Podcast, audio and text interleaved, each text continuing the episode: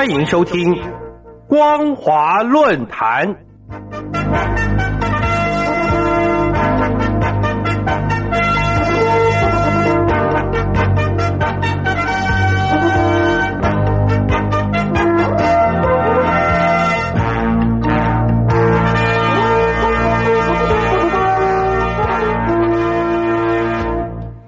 听众朋友您好，欢迎收听光华论坛，我是王琦。今天要跟大家谈论的主题是操弄灰色地带冲突，中共居心叵测。各位听众朋友，灰色地带是介于战争与和平之间的状态，一个国家不必实际诉诸武力，就能够从另一个国家获取政治或领土利益。今年三月，金门海巡队海巡艇在执行驱离任务的时候，遭到了十多艘中国大陆的快艇和渔船蓄意冲撞，导致我国海巡艇两部舷外机受损。中共这种未达战争门槛、非传统以及非常规武力使用的灰色地带冲突，是我国国家安全的新挑战，也是中共升高冲突的征候。特别是灰色地带的冲突，往往具有模糊性的特质。对于冲突本质、法律与政治声明合法性等，充满了模糊性，甚至使用不实资讯或欺骗，降低对手警觉性，再突然的将冲突升高，转为传统战争。灰色地带战略的执行，主要在避免跨越战争门槛，包括代理人战争、地下军事行动或类军事行动。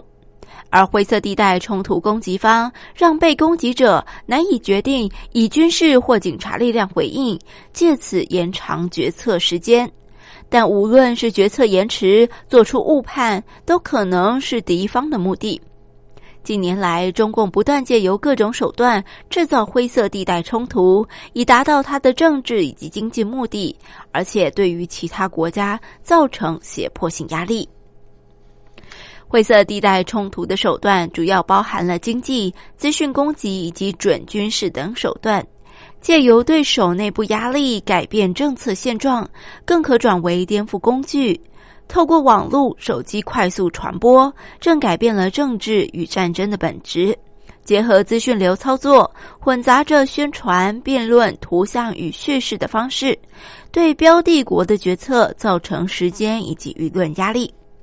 其中，以准军事行动更具胁迫性、时间压力，而且更为民众关注，因此成为特定国家传达政治意志或宣传的工具。灰色地带战略一直在避免跨越战争门槛，它的特点包括了不对称性、相对利益与相对力量是国际现实，利益与力量不对称，使得各国对于目标的竞逐与算计也呈现了不对称性。灰色地带以蚕食以及温水煮青蛙的方式侵蚀对手的非重要利益。起初，受害国家不以为意。等到累积战果足以改变战略对比时，受害国想要反应，往往为时已晚。中共对我国制造灰带冲突，其实由来已久，在政治、经济与军事上，分别软硬兼施、文攻武赫。想要分化台湾社会，激化族群对立，先行渗透我国，掌握话语权，借舆论战引发社会动乱，使得我国丧失平衡。接着又制造了符合他反分裂国家法或是国际法的事端，再假借依法而战，对我国动用武力。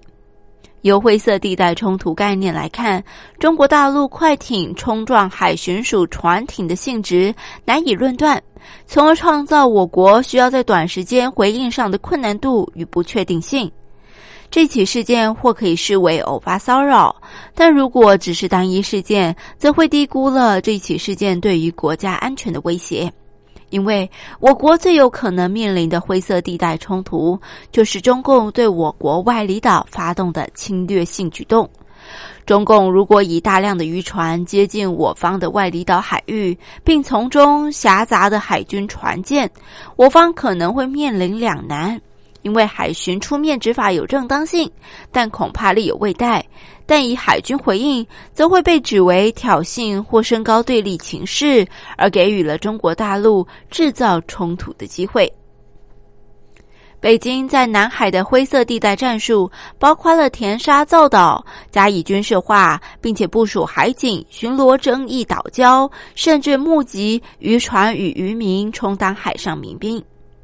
中国大陆由渔民所组成，接受国家训练并领取燃料补助与报酬的海上民兵，多次的在南海以及钓鱼台海域配合中共海警的行动。增进中共在南海与东海的主权声张，操弄灰色地带冲突优势。中共船只的越界事件层出不穷，凸显局部与零星的冲突可能提高。如果以灰色地带冲突的概念观察，类似的事件在敌对势力有心操作下，也会影响国家安全。例如。